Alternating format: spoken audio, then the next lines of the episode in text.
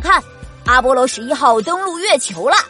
宇航员阿姆斯特朗缓缓地从飞船里走出来，在月球的土地上留下了人类的第一个脚印，还在这里插下了一面美国星条旗。哇，真是太厉害了！古比也想去月球玩一圈呢。除了登月，美国 NASA 还往宇宙送去了宇宙空间站。宇航员们可以在这些空间站里面生活、做科学研究。不仅如此，NASA 还发明了各种各样的无人机。这些无人机里面都没有人，全靠人们坐在远在千里之外的操控室里操控。别提有多方便了。人们可以靠着这些无人机来送快递，表演精彩的灯光秀，甚至还能让它飞上太空呢。在这短短的一百多年里，美国人民用他们的智慧和永不创新的精神，创造出了满地的小汽车，在空中翱翔的飞机，和能飞上宇宙的飞船和火箭。让人们的生活发生了很大的改变，也给科学界带来了非常大的影响。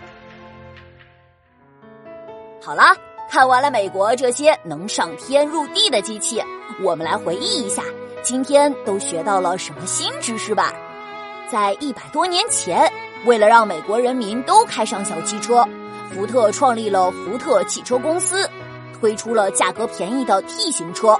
还创造了节省时间和劳动力的流水线生产方式，而为了实现人们飞上蓝天的梦想，美国波音公司推出了世界上第一架客机波音八零，随后还推出了波音七零七等等，人们能坐着这些客机飞往全球各地。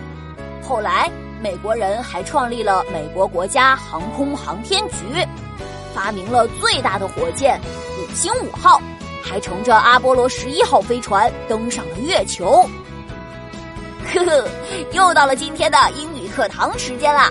快来跟着古比学英语吧。今天我们看到了在陆地上奔跑的小汽车，用英语来说就是 car；而在天上翱翔的飞机就是 airplane，也可以直接说 plane。如果小朋友们坐小汽车去上学，就可以说。I go to school by car。